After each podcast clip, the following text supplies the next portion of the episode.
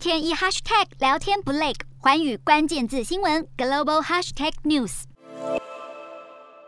近年来，无人机快速发展，在中东战场上对美国的威胁越来越大。美军转而开发较小型的镭射武器来反制无人机。美军去年十二月就在圣安东尼级两栖船坞运输舰波特兰号上测试第二代的镭射武器示范系统。并且将最大功率增加到一百五十千瓦，而十五到一百五十千瓦的输出范围能够击落小艇跟无人机。中国大陆与俄罗斯也不落人后，俄国二零一八年率先公开佩雷斯维特装甲车载镭射武器，成为首款服役的地面镭射武器系统。中国大陆则在二零二一年阿布达比防卫展当中。展出名为“沉默猎人”的镭射装甲车。美中俄三国最激烈交锋的，莫过于强大的极音速武器。俄国去年底成功试射多枚极音速飞弹，还完成首次潜舰试射，预计在今年开始全面量产。也让俄国总统普丁对自家武器赞不绝口。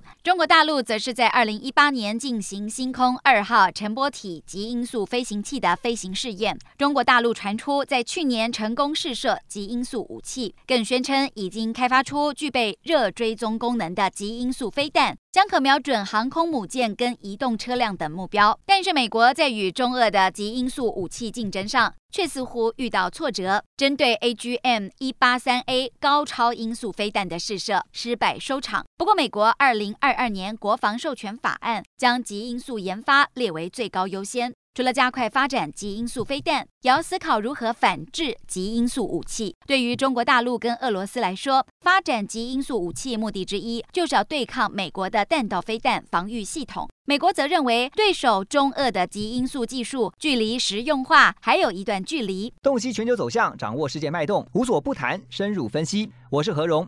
寰宇全世界全新升级二点零版，锁定每周三、周六晚间九点，寰宇新闻 MOD 五零一中加八五凯播二二二以及 YouTube 频道同步首播，晚间十点完整版就在寰宇全世界 YouTube 频道。